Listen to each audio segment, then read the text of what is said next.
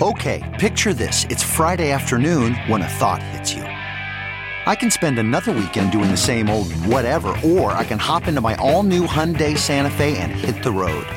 With available HTRAC, all wheel drive, and three row seating, my whole family can head deep into the wild. Conquer the weekend in the all new Hyundai Santa Fe.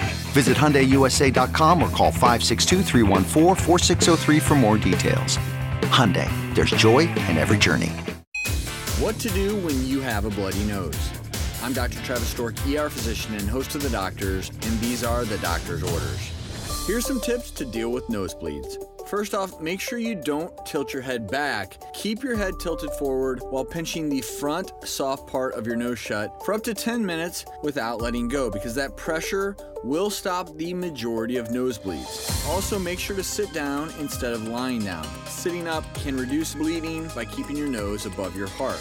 If you're experiencing a stubborn nosebleed, consult your doctor if the above steps don't stop your bleeding. For more information, log on to thedoctorstv.com. For all of us at The Doctors, I'm Dr. Travis Stork, and those are The Doctor's Orders.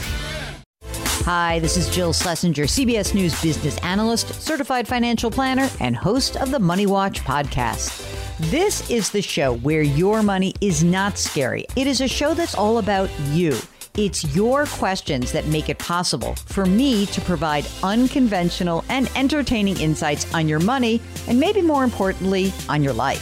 Follow Money Watch wherever you get your podcasts. You can listen ad free on the Amazon Music or Wondery app.